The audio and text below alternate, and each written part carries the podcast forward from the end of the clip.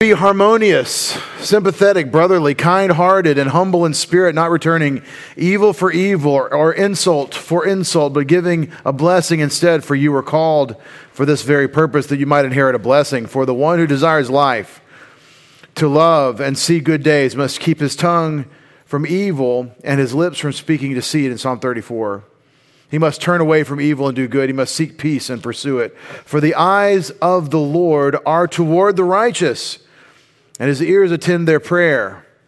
But the face of the Lord is against those who do evil. Who is there to harm you if you prove zealous for what is good?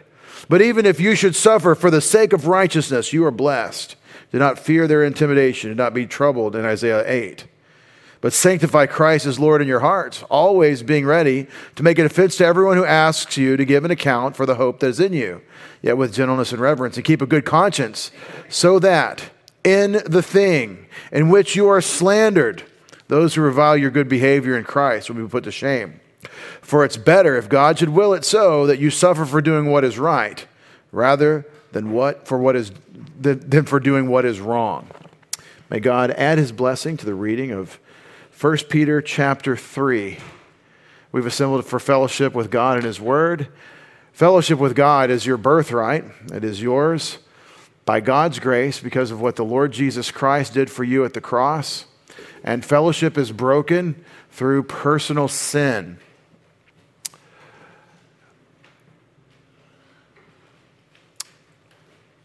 Would you remove that, please? Both of them, yeah. Thank you. Personal sin is uh, a curse that breaks us down. And it breaks fellowship with God. And I'm not saying, I don't even believe that that's something you necessarily or I will feel, but it's something that is real and it is the destruction of your spiritual life. Personal sin is when we think, say, or do something contrary to the character of God, uh, partially defined by the Apostle Paul when he said, All have sinned and fallen short of the glory of God. That which contradicts God's glory, God's holiness. Parallel to that, if we walk in the light, 1 John chapter uh, 1 verse 6, if we walk in the light as he, God himself is in the light, then we have fellowship with one another, and the blood of Jesus his son cleanses us from all sin. And that fellowship is uh, quite a gift. It's quite a precious treasure to be mindful of. Fellowship is not necessarily to be seen biblically as a state, I know we sometimes think of it that way that I'm in fellowship or I'm not in fellowship. Fellowship is an activity. It is having something in common with God. It's walking in the light with God's righteousness in common with God in our practice. And this is a miracle that we sinful people, not yet resurrected, still, still dealing with our sinful nature and its temptations and the attack of the world and the devil, we are able, despite these. Uh, weaknesses and these attacks, we are able to walk worthy of our calling, to work out our salvation with fear and trembling. The sanctification work of God is why uh, we still exist. We're still here in this life um, to, to walk by the Spirit and not fulfill the lust of the flesh. I always give you a moment for silent prayer, a self evaluation. If we would judge ourselves, Paul tells the Corinthians we would not be judged. Let's pray.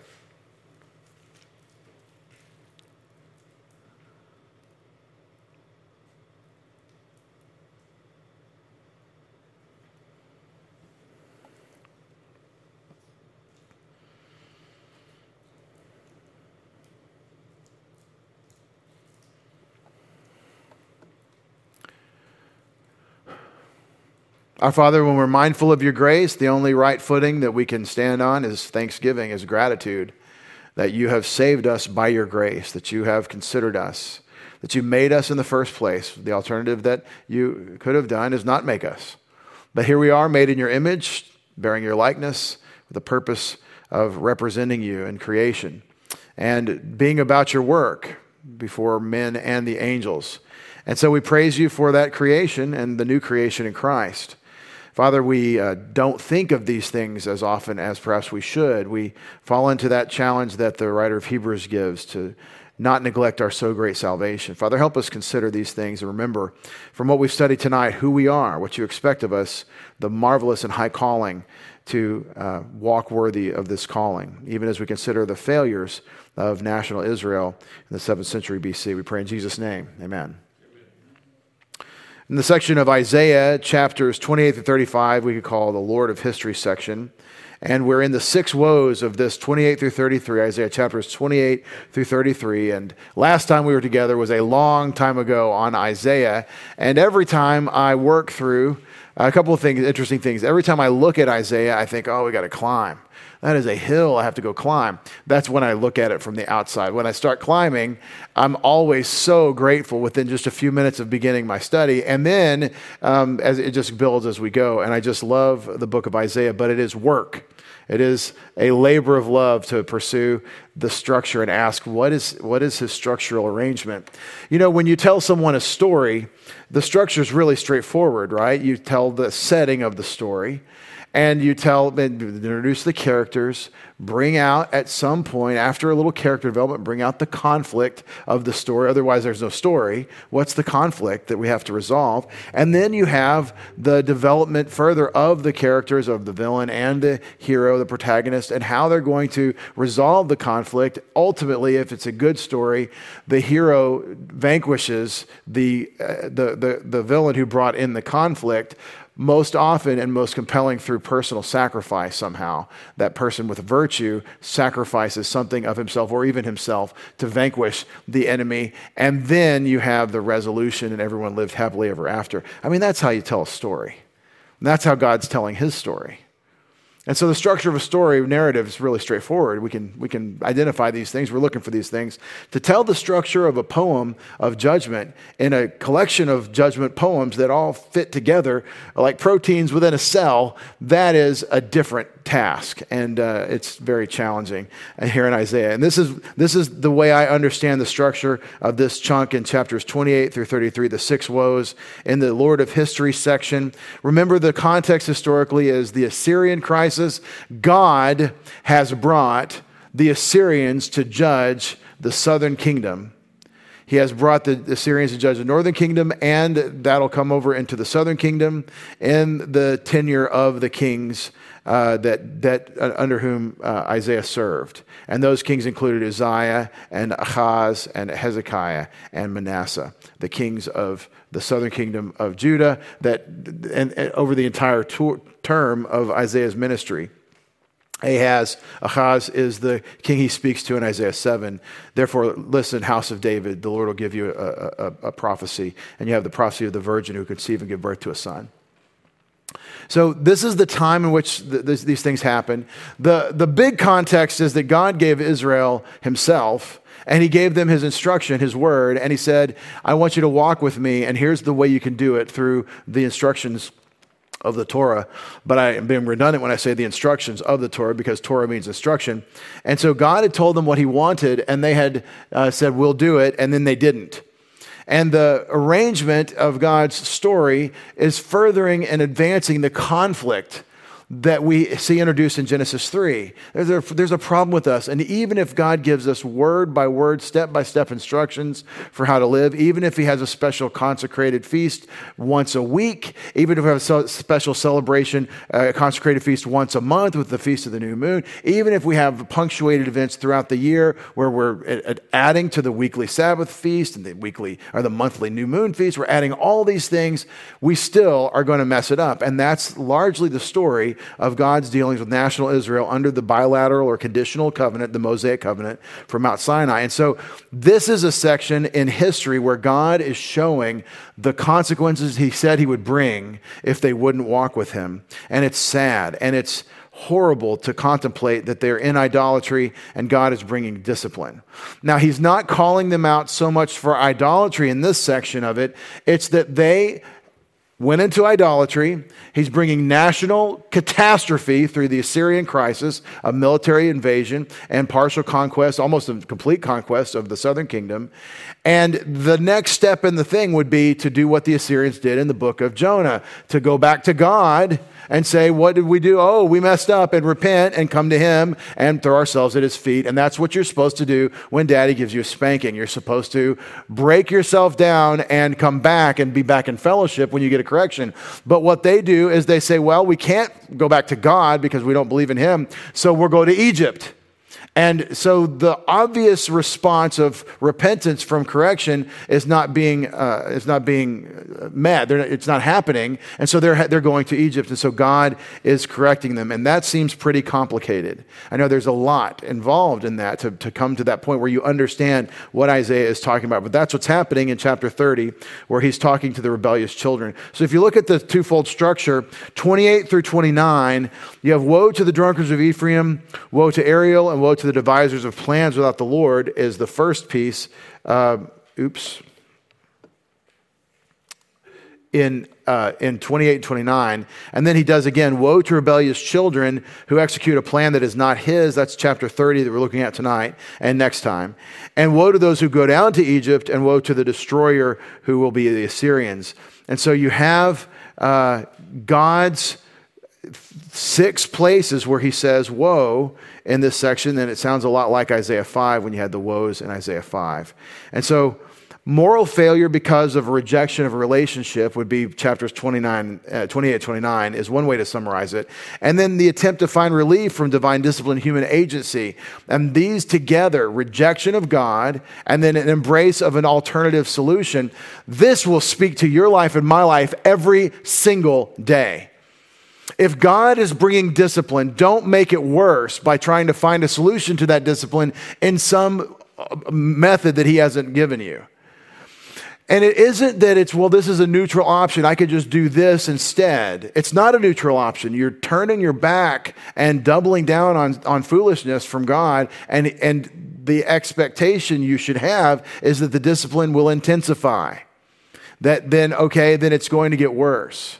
So God brings the discipline of the Assyrians. Well, let's solve the Assyrians. No, you solve that God is disciplining you. You don't attack the paddle, you go after the one who's holding it. And that's what's happening in, in the story. And so just think about the way divine discipline works in our individual lives. I know we want, we have a, we're patriots. We live in a country, in a context, in, in a nation that God has providentially given us. And He's working through all the arrangements and affairs of history. And this is a unique event, the United States experiment. And we want to take the national principles God's giving national Israel with national discipline and apply those to us. But if you really want to do the analogy, it would be better to think of yourself like Egypt or Assyria and the reason I say that is because Israel is the only, the only covenant nation. There is no national covenant with the United States, between God and, and, and, the United States. And covenant theology wants to do that and superimpose non biblical covenants and, and intuit things that the Bible doesn't say. But we Bible believing Christians watching the text closely, we can't do that. We can't make that theological leap and do nation for nation. Well, if, if Israel disobeyed God and they got disciplined, then if we disobey God, we can, we can expect the same treatment. We shouldn't expect the same treatment, but you can see God dealing with Gentile nations through the scriptures, and He does call them to account, and He does bring fire and brimstone on Sodom and Gomorrah, and there is a need to look at God dealing with nations. You certainly should. So I just ask you to be careful, but it's better to apply God's personal works with the apple of his eye. It's better to connect that with what God is doing in your individual spiritual life. When God brings discipline to you, what is your response? It's kind of a no brainer, right? But we don't always feel like humbling ourselves. My prayer for you is that before God's discipline makes you feel like humbling yourself, you get smart and do it on the front end. Because the discipline is, uh, it's, he's really good at it. He's a genius at bringing the necessary correction to bring us to that state of humility. Now, understand, there is a narrow path God's calling you to walk. It is the path of humility, walking humbly before your God and saying, God is God and I am not. It's the humble path of saying, God, you have your way. You're better at wanting things than I am. I choose to want what you want. I don't feel that way necessarily, but I choose that. I ask you to help me in that, wanting what you want. I'm going to walk in this humble path that says that you are God and I am not. I want to humble myself before you. And, and, and, it's really about a relationship between you and God. There is no other relationship that encro- encroaches onto this. The way you and God work, the next thing is how God wants you to treat others for his sake. And it's still, that's still about you and God. And so when you're, when you're thinking about this relationship thing, I think that narrow path of humility is easily stepped off into arrogance, into selfishness, into having my own way. Thou, not, not as thou will, but as I will, O God, that kind of thing. And, and that's the place of divine discipline. And it isn't that you physically did something necessarily, although the, the attitude in the heart goes into the hands pretty quickly. It's not just the physical actions that we do, it's the heart that God is after. And so you want to watch out for that problem of mental attitude sins. And even the, we could talk about Israel's idolatry. How do we get into idolatry? We give to what is not God, what should only belong to God. And we do it with ourselves. Have mine own way, O Lord right? That's idolatry. It's you are the you are the idol. It's and that and it, we all need to deal with this and tell the truth about this. And this is the question of faith. Do you believe in Christ? Do you believe in God? Do you have a personal relationship with God? And are you not, like all of us, struggling with walking by faith and not by sight? The section that we're in is chapter 30, where we're having God call out the rebellious children. He calls them actually sons of stubbornness or stubborn sons in chapter 30. Woe to those who execute a plan that is not mine.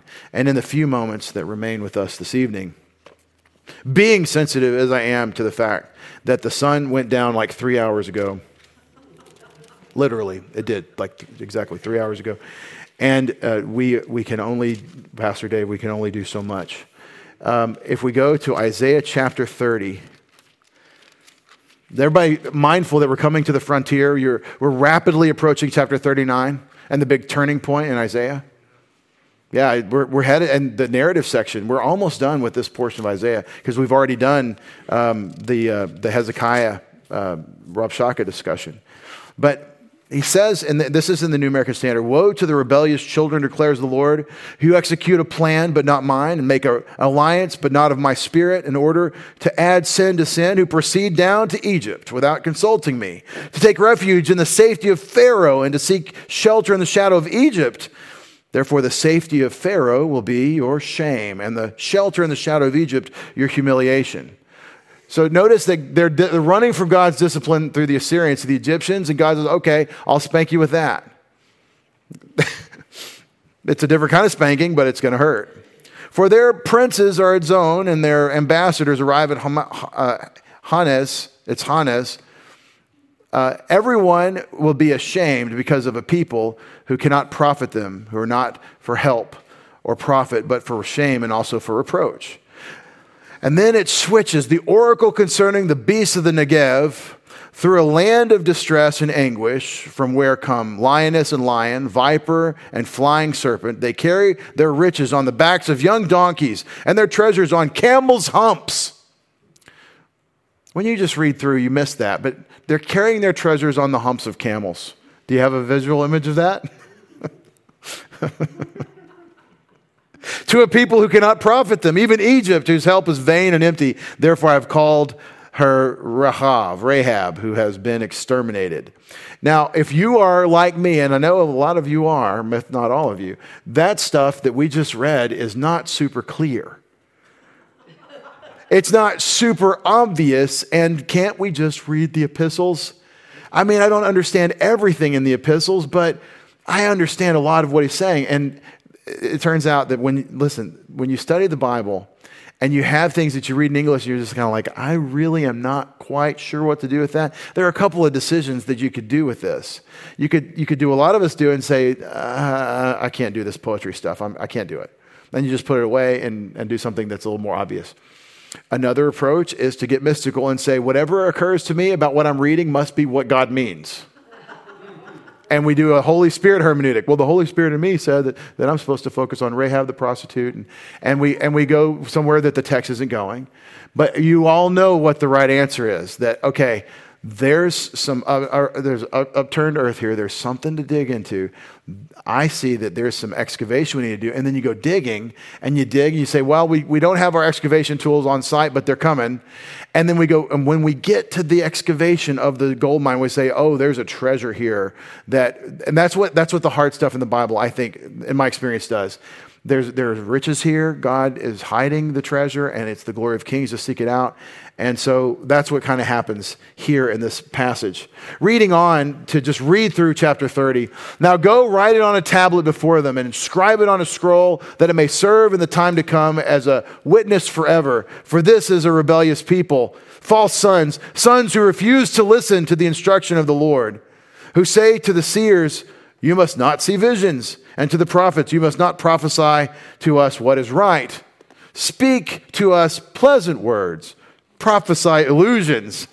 Get out of the way, turn aside from the path. Let us hear no more about the Holy One of Israel. Does it sound like Israel's rejecting the Word of God?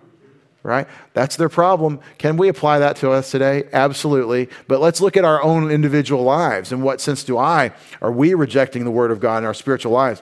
Therefore, thus says the Holy One of Israel, since you've rejected this Word and have put your trust in oppression and guile and have relied on them, therefore this iniquity, this sin will be on you like a branch about to, a breach about to fall, a bulge in a high wall, right on that wall, right out there. Uh, and a high wall whose collapse comes suddenly in an instant, whose collapse is like the smashing of a potter's jar, so ruthlessly shattered that a shard will not be found among its pieces to take fire from a hearth or, a scoop, or, or to scoop water from a cistern. For thus the Lord God, the Holy One of Israel, has said, In repentance and rest you will be saved, and quietness and trust is your strength but you are not willing. Listen to what the Holy One of Israel said again in verse 15. In repentance and rest, you will be saved. Rest in me, that's faith. Repentance, you're going the wrong way, come back the right way. There's a change of mind, there's a change of orientation. Come back to me, is what he's saying. And quietness and trust is your strength. You're not going to get it by going to make alliances with Egypt or anyone else. You need to come back to me. That's what he's saying. And he's got the light on, he's got the coffee hot, and he's like, come on back. And they won't. But you were not willing. And you said, No, for we will flee on horses. Therefore you shall flee, and we will ride on swift horses, you say. Therefore those who pursue you will be swift. So you're going to keep on trying to find a way to beat my discipline, and you're going to ride away and run away on horses. Okay, I've got faster horses. They're coming. And the Assyrians, they're a mounted people. 1,000 will flee at the, at the threat of one man. This, this is echoing what God promised in Israel in their obedience, that, that, they would, that one of them would, would cause a thousand to flee of the enemy. 1,000 of them will flee at the, at the one man. You will flee at, this, at the threat of five until your whole country is going to run at five, five people until you're left as, a, uh, left as a flag on a mountaintop and a signal on a hill. Oh, that makes a lot of sense, right? They're going to be left as a flag on a mountaintop. We know what that means, right? No, they're a sign. Their whole purpose now, they were supposed to be a, a, pointer to God, and now they're a reminder, a marker in the world that God is going to be glorified and He's going to be honored. And you can do it willingly or you can do it in opposition to Him, but either way, God is going to be glorified. You don't want to be a proverb, you want to read them. You want to read the Proverbs and get wisdom and make the decision based on what God's word said and not make the wrong decision, having the word in your grasp and then making the wrong choice. And then on the other side of it saying, oh no, the consequence, I don't like that. I don't like the, the consequence of foolishness and I have to live in it. And, and everyone who, who walks by says, oh, that's a mess over there. That person becomes a proverb. Learn the proverb before you make the decision, then make the decision according to the proverb, and then you won't be one is kind of the idea. And that's what Israel's facing. In verse 18, therefore, the Lord longs to be gracious to you, and therefore he waits on high to have compassion on you, for the Lord is a God of justice. How blessed are all those who long for him. There are so many little notes in this, in this collection here that just resonate for us. How blessed are all those who long for him. O people in Zion, inhabitant in Jerusalem, you will weep no longer. He will surely be gracious to you at the sound of your cry. When he hears it, he will answer you. See, this is eschatological. This hasn't happened yet, and they haven't broken themselves down before God, before his Messiah, and said, Blessed is he who comes in the name of the Lord. They haven't done it as a nation, but they will. They will look on him who they pierced he will answer you. Although the Lord has given you bread of privation and water of oppression, your teacher will no longer hide himself, but your eyes will behold your teacher. Your ears will hear a word behind you. This is the way, walk in it. Whenever you turn to the right or to the left. And you will defile your graven images overlaid with silver and your molten images plated with gold. You will scatter them as an impure thing and say to them, Be gone. Then he will give you rain for the seed which you will sow, Sounds like they're still farming in the land for some reason. Why is that happening if this is in heaven? Because it's not. They've sown the, the, the, seed in the ground, and He'll give you bread from the yield of the ground, and it will be rich and plenteous. On the, that day, your livestock will graze in a roomy pasture. Physical blessings of a future prosperous, repentant national Israel coming to Yahweh and getting blessing in the land.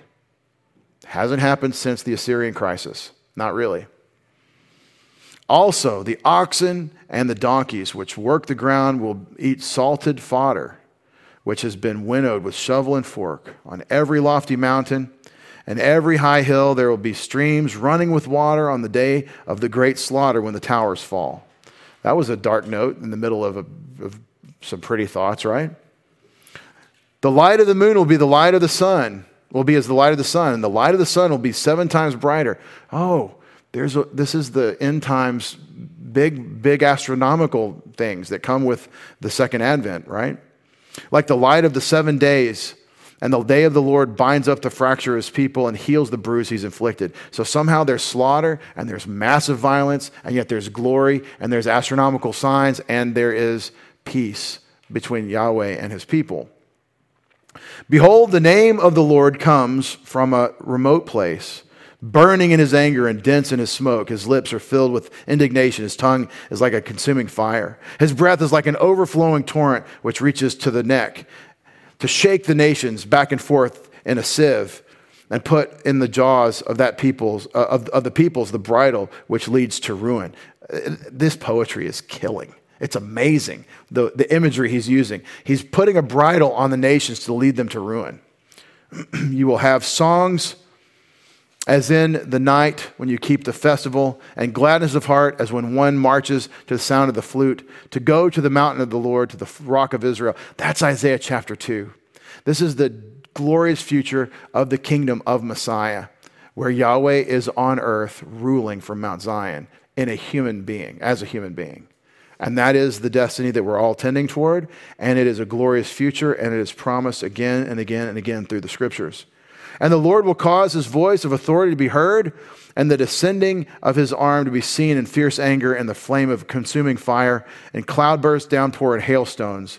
For as for at the voice of the Lord, Assyria will be terrified when he strikes with the rod. And every blow of the rod of punishment which the Lord will lay on him will be with the music of tambourines and lyres. this doesn't sound like two things that go together. This sounds to me like a mincemeat pie. I mean, I like it, but it doesn't sound good. Meat and sweetness, that's just, but it, it works. And that's what you have here is that God is bringing judgment while he's bringing salvation. Every blow of the rod of punishment in verse 32, which will, will be the music of tambourines and lyres, and in battles brandishing weapons, he will fight them. For Topheth has long been ready. Doesn't that speak to your heart? Topheth has long been ready. Why don't we just transliterate stuff, fellas? Just tell us what the Hebrew word is and we'll pretend like that means something. It means the place of, of fiery judgment. Topheth has long been ready. Indeed, it has been prepared for the king. He has made it deep and large, a pyre of fire with plenty of wood. The breath of the Lord, like a torrent of brimstone, sets it afire. So you have God's restoration of national Israel, and, and you've got the mountaintops of prophecy. When is this? What seems like at the end. But you also have God dealing with Assyria, the instrument of his, of his judgment and discipline that will be uh, near term. He dealt with Assyria, and long term. The, the the, the fate of all the nations in their rebellion against God. All right, so that's, that's just reading through Isaiah 30, which I know you've all done many, many, many times, and it's also, also very challenging. I think chapter 30 breaks down like this. I had some help from Alec, uh, J. Alec Motyer, who's, the, as I've told you, is probably the best English speaking commentator on the book of Ephesians um, in recent, uh, maybe ever, or in, in recent time. And, uh, and I don't agree with everything he said, but that's how commentaries work. But, but this is tough. And I think the structure works this way you have Egypt is not any help in the contemporary circumstance. And then in verses 8 through 17, you have the coming human events that we read about where they're rejecting the word and they get a consequence for rejecting the word. And it's, it's like a near term future prophecy. And then you have the coming divine events of 18 through 26, the glory and restoration that God has promised. And that I think is a long term future prophecy. And then you have the contemporary events that Assyria is really uh, no ultimate threat. You don't need to fight Assyria. God is going to judge Assyria. You need to stop fighting me, is really the, the message. But in the middle of this center seeking structure, this chiastic arrangement, you have the rejection of the word and God's judgment for that for these people, but you also have God's blessing and glory that he's promising them. And this is an amazing picture of God's grace. We say no to God's word all the time, whether it's I don't want to take it in or whether I know I should do what it's saying, but I don't want to do it. We say no to the word. There's a rejection that we struggle with of God's word in various facets and the various challenges of our lives. We know this is true. The Apostle Paul says, You have not yet resisted to the point of shedding blood in your struggle against sin. We, we know what God's word says, and we choose either to ignore it or to uh, ignore its intake or ignore its application. And, and on that topic of application, this is wisdom. Wisdom is not that I know how to do it so much as that I know and do it. I know how, that's the skill, but then I practice it and I do what the word says.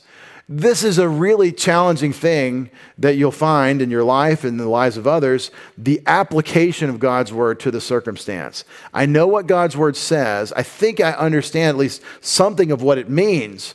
But am I willing to step out in faith? I've trusted him that this word is true, but uh, do I now trust him in the event where I say, This is what his word says, this is the choice I obviously am supposed to make, and then I follow through as God's representative on earth, as his image bearer, and choose what his word has directed me to choose in the situation? I'm watching various tragic rejections of God's word right at the point of application. I take it in, I take it in, I take it in, and when it comes time to do it, well, I don't feel like it. I mean, you surely don't mean I'm supposed to do that in this case. Like this, well, you, if, if I would apply God's word, for example, on marriage and divorce, if I would apply God's word on this, that would mean that I have to be uncomfortable. Yeah, right. The little discomfort is going to raise you up, it's going to strengthen you. But I don't, I don't want to be uncomfortable. Right. The cross. Jesus didn't want to be uncomfortable. But are we going to take up our cross daily and follow him? See, it's, and I understand there are reasons we feel like not doing what God said, but that's that's not the way the math works. My feelings are that's what you feel like, but that's not what God's word is saying. We're going to only work through the first little chunk here of verses 1 through 7 tonight. We have in verses 1 through 5 the embassy of the people of Judah going down to recruit help for Egypt. That's what he's saying in verse 1 through 5. That there is already, they're there or they're sending an embassy to Egypt from Judah. And then you have this oracle of the beasts of the Negev, the route that the embassy would take to go to Egypt through the Negev, which is, I guess, ironic because it's the tougher way to go. And that's how they apparently would go. So verses 1 through 7 come together to mean that Egypt is really no help. That's the best I can do uh, with this chunk.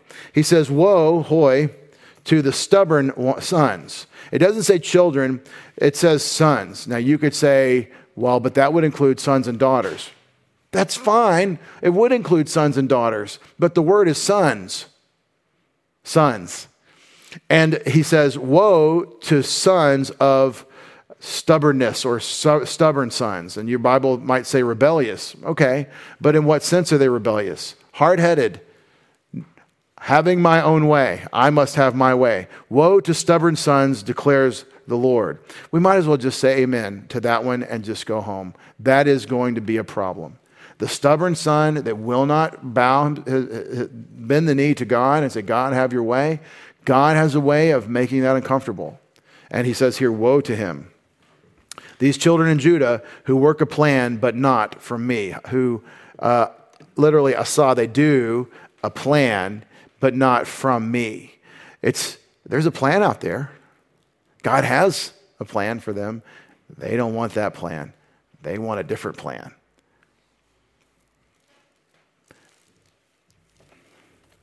They pour out a libation, but not my spirit, is literally what that says.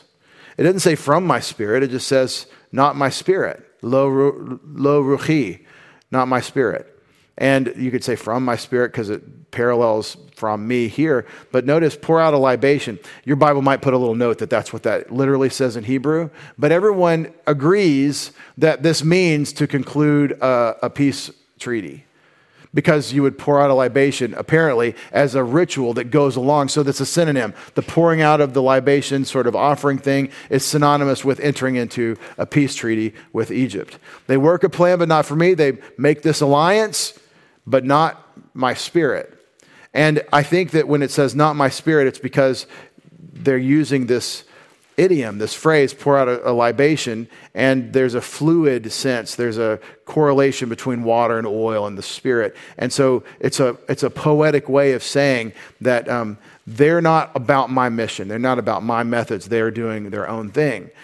Not as I will, or not as the, thou willest, O Lord, but as I will, let that be done, that kind of thing. And that's the problem of Israel, and that's the problem of you and me. And that's the problem of our country as an aggregation of individuals that are saying, uh, let me have my own way, and I'm going to form an alliance. Now, let's review real quick what's their motivation for this alliance? They have a problem that they're seeing. They see, they don't see God, they see the Assyrian crisis. Obviously, we have to act. We can't just be religious and believe things. We need to act, and there's a, there's a war, and we need to d- defend ourselves and find a way to fight the Assyrians. And the physical conflict that they're facing, the geopolitics in their situation, is derivative of the spiritual problem they have with God. And so they're, they're tilting at windmills. They're fighting the wrong thing. They're trying to swat at the paddle, and they need to go grab the hand of the one wielding it and beg for mercy. And they won't do it, and that's the whole of the message in the Lord of History section.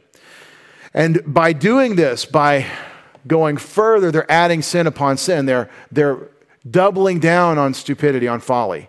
And that it's so easy to see this, isn't it? From our perspective, reading this, we can see them doing this. Do we see ourselves?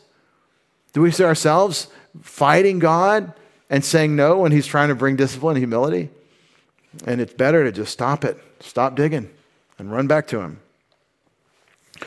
They go down to Egypt. Who go down to Egypt? Um, and uh, Halak to go, and then Yarad to descend. They go down uh, to Mitzrayim, to Egypt. But my mouth, but literally, my mouth, lo sha'al. They don't ask.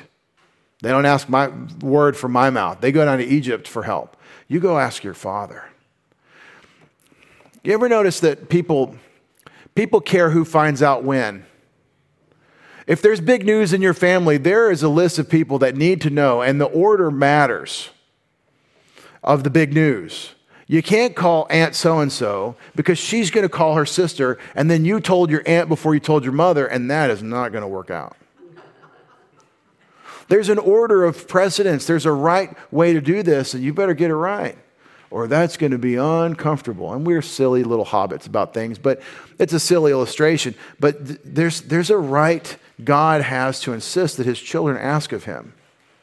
They won't. That's horrible. There is obvious application of this in, in the time in which we live today. You still have uh, this people, this apple of God's eye, in basic rebellion against him.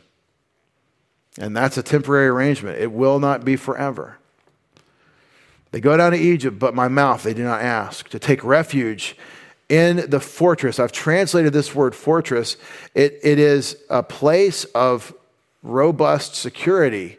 So, a word to translate, you could call it a, a, a rock uh, refuge that an animal will go into. But I, the, the verb is to take refuge, and the noun is a word for this refuge of Pharaoh. So, who's the idol now? What is the idol? Are they worshiping Baal? Worshiping Molech? No they're actually giving to Pharaoh what they should be getting, giving to God. God should be their protection. God is their rock, but they're going to Pharaoh for it. and that's that's a that's a dumb thing to do, but that's what they're doing. How does this work in our lives? In what way does this take place in our lives? We should find our peace and our rest in our God, but we find diversions. We find ways to avoid what we should be dealing with, and we spend our time and our energy trying to make ourselves feel better when we should be going to our God and humbling ourselves before Him and talking to Him, taking His word. We try to find our satisfaction, our contentment in life somewhere else, our refuge in the fortress of Pharaoh, and to seek shelter in the shadow of Egypt. So notice the pretty poetry here to take refuge, to seek shelter, the, the rock bound fortress of Pharaoh versus the shadow of Egypt. These are two ways. Now, why is a shadow a refuge? Because you live in the Middle East and the sun, uh, he is hot. And the, then the shade ends up being a really valuable thing to, because if you don't have shade, then it's really uncomfortable. And so they're going to go find shelter in the shadow of Egypt and, uh, and notice that this is an obvious contradiction of what they should do. If you and I could step out of our lives in any given moment of the challenges we're facing and look at what we're thinking, saying, doing, at times we could say there's an obvious better choice to make and he's doing or she's doing the wrong thing. Why won't you do the right thing? It's easy to see when you're looking at it outside the situation as an observer. We're seeing that here. But the interesting challenge is when you're in the moment and you know the right answer and you don't want the revelation of God to speak to the situation. What are you going to do? Well, we're going to go get we're going to go find a lawyer to help us solve our problems. We're going to go find something that'll fix it because I'm going to avoid the problem that I'm facing instead of asking God to help me solve it. And really for him to have his way in the situation. But I'm uncomfortable. I know. And the, Israel was uncomfortable in the discipline they were receiving, and they had an obvious uh, recourse, but they didn't, uh, they didn't pursue it. In verse 3, what you want is not what you'll get. It will be for you the fortress of Pharaoh, the same word again I use for, for translate fortress. It'll be a shame. Should be a, a defense and protection. It's just going to be a shame. It's going to be a very sour experience for you. And the shelter and the shadow of Egypt is going to be an insult. So again, the poetry is really tight. Fortress of Pharaoh, shelter, the shadow of Egypt, shame and an insult. You thought it was going to be a good idea. Well, let's try this, but it's going to be a fail. Now, this is awesome. God, what should our foreign policy be? Well, uh, don't go down to Egypt. Okay, the Lord told us we have revelation from God, don't go down to Egypt. And that's what's happening here. Wouldn't it be nice if our government could get that kind of, uh, of, of uh, real time instruction from God? It would be great. But the interesting thing is that the people won't listen. They're going to go down to Egypt anyway, even though God, through Isaiah, is saying, Don't do this. You know exactly what you should do because I'm telling you. And that's the nature of revelation. It's an authority problem. They won't bend the knee to their creator and let him uh, have his way as far as they're concerned, and, um, and they're going to be volitionally responsible for that. In verse 4, for they will be in Zoan, his princes, this is probably Judah's princes they're going to go down, these ambassadors in this delegation are going to go down to Zoan, which is in the, apparently the northern part, like the north kind of eastern part of Egypt. And they're also his messengers in Hanes. Uh, this is uh, Hanes. Hanes. Uh, I guess the accent would be on the second syllable, so Hanes.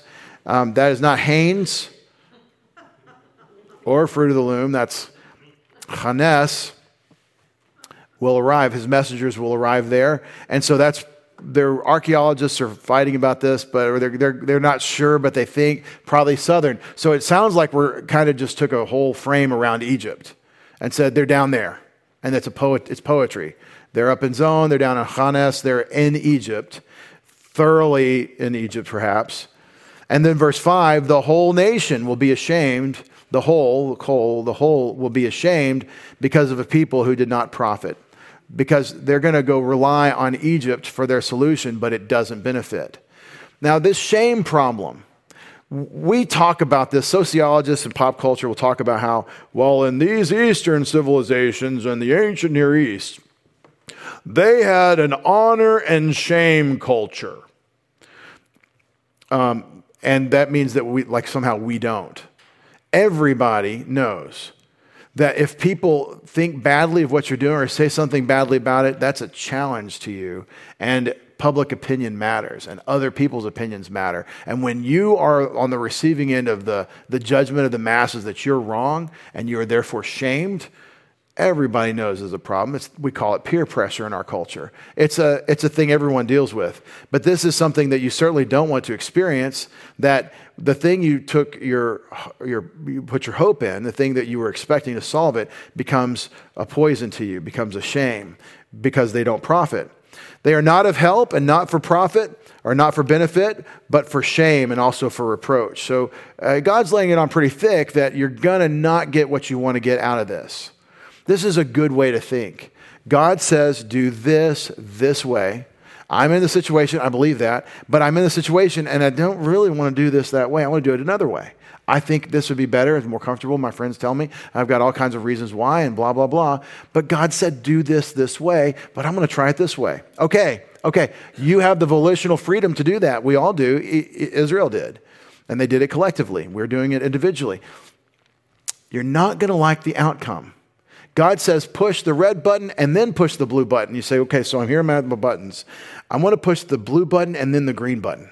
How would that be? And God's like, I said, push the red button and then the blue button. Is that the order? The, yeah. Eh, I don't want to do it that way. Well, you, you're going to find out. You're going to find out. It's better to trust Him and just do it like He said but if you don't, it's okay. You're going to find out that he meant what he said, and you're going to learn it the hard way. And that is a good way to think. And do you know what you call that when you believe that? When you think that God's way is the best way, and that if I don't do it his way, I'm not going to like the outcome? Do you know what that's called? That's called the fear of the Lord.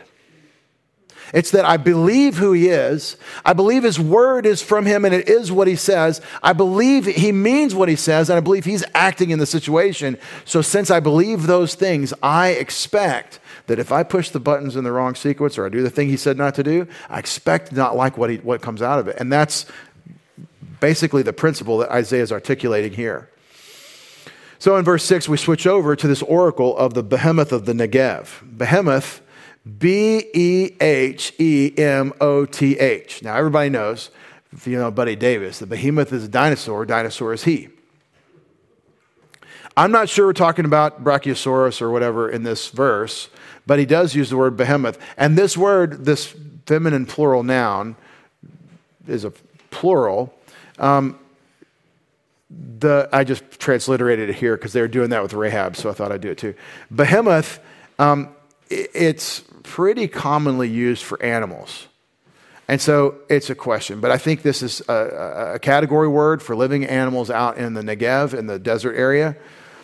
Through the land of distress and anguish, you got these two nouns that you don't want either of distress and anguish.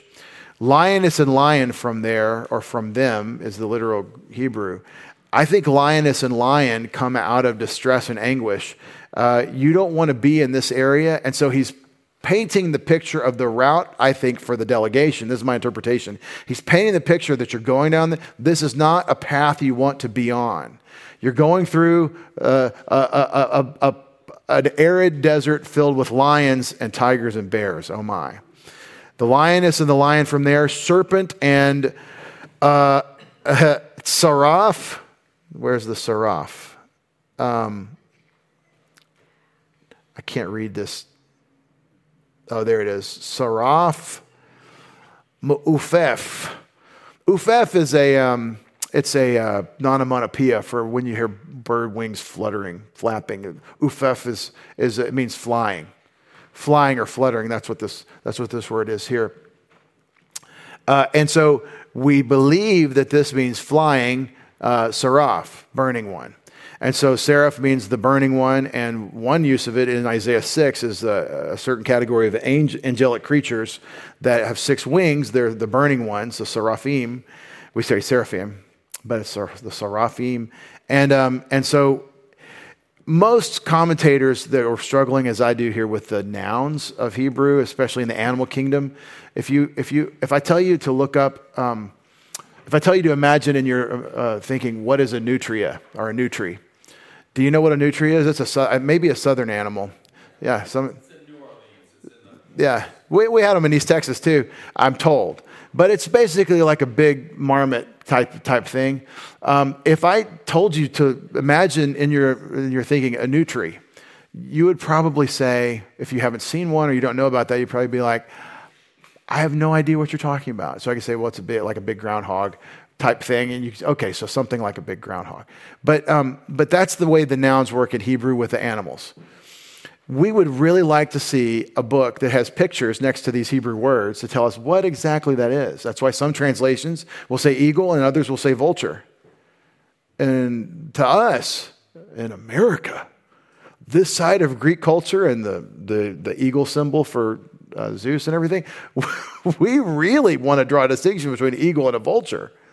You know, that, that, that's a very important thing to us culturally, perhaps, but the big winged flying thing up there, right? And, and I'm not saying they're not specific, I'm saying we have trouble knowing exactly. The, the nouns will wear you out. The older the English translation, the more mystical and, and, and mythical the creatures get sometimes with these nouns. But the flying seraph could just be a snake that is, uh, that's moving fast. And he's moving so fast, he's flying. And so, if you see like a rattlesnake strike and you didn't even see it because he's moving so quickly, that could be what he means by the flying seraph. And sometimes, when a snake strikes, it leaves the ground. And some snakes actually can leave the ground physically and, uh, and jump, which is uh, that's almost as scary as flying spiders for some of you, or jumping spiders. Okay, serpent and flying, so it's a snake that you don't want to encounter, perhaps. And they bear upon their shoulders of male donkeys riches and upon humps of camels their treasures. So uh, it's this delegation to go buy off the Egyptians to go uh, to help fight for them, and it's not. It's they're going through a, a desert path. And by, by, the way, the path God wants them to walk on is blessing and repentance, but they're going the other way. It's kind of a Jonah moment for uh, Judah. Upon a people who do not profit. So they hump, they, they, they, they bear upon shoulders, they bear upon humps, and they are heaping upon the Egyptians these treasures. And that's the, that's the poetic language in the, in the prepositions. And lastly, for tonight, and in Egypt, and Egypt in vanity and emptiness they will help.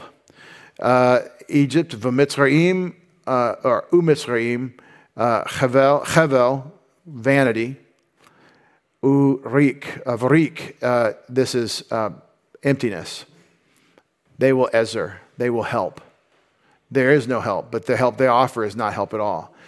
Hey, let me help you carry that. And they're like spotting you. They're not helping, they're just kind of standing there with their hands out, like, let me help. Careful. Well, you're not helping. Could you get the door?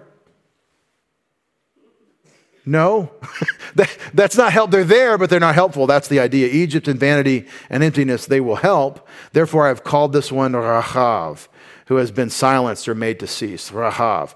Okay, the deal with Rahav, and that's why I think some of these nouns might be more um, cryptic or, or uh, sensational than, than the translators think sometimes.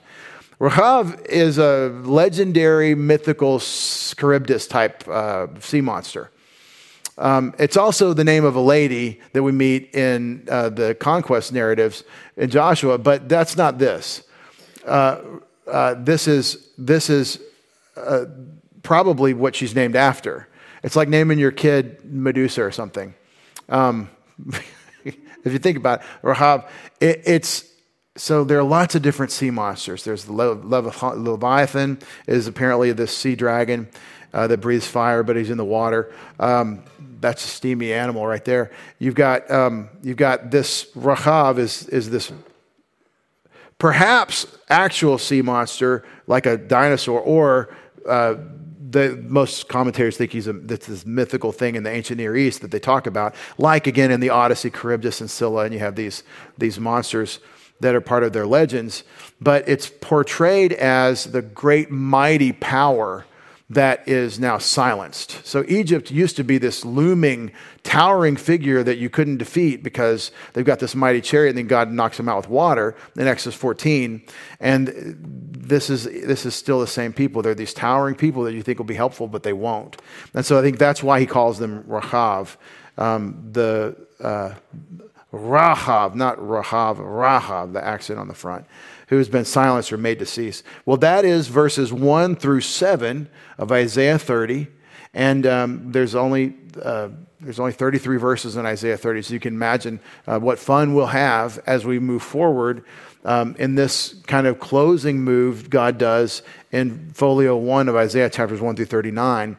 Uh, they are fighting God's discipline instead of breaking themselves down under the weight of God's discipline, saying, God, have your way. Let it not be so with us. In fact, let's don't even bring God's discipline into the picture at all.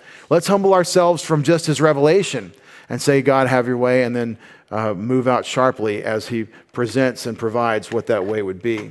Father, thank you for the challenge of your word and the privilege we have to think through these things together. This text of Scripture is such a wonderful treasure to us. And it comes with all these challenges of history. Father, history that is so foreign and ancient that the average person has no idea after uh, a brief stint in uh, world history in eighth grade or something. We just don't know much about what's going on or what has gone on. And it's a challenge for us because of all the many things in front of us. Thank you that you focused our attention tonight on a tragedy in national Judah where they wouldn't break themselves uh, from their rebellion against you and just, and just come back to you, where they kept doubling down. And once they were disciplined, they went to try to find a solution to the discipline. Father, don't let us be fools. Give us wisdom. You've told us you give it abundantly if we ask. We pray in Jesus' name. Amen.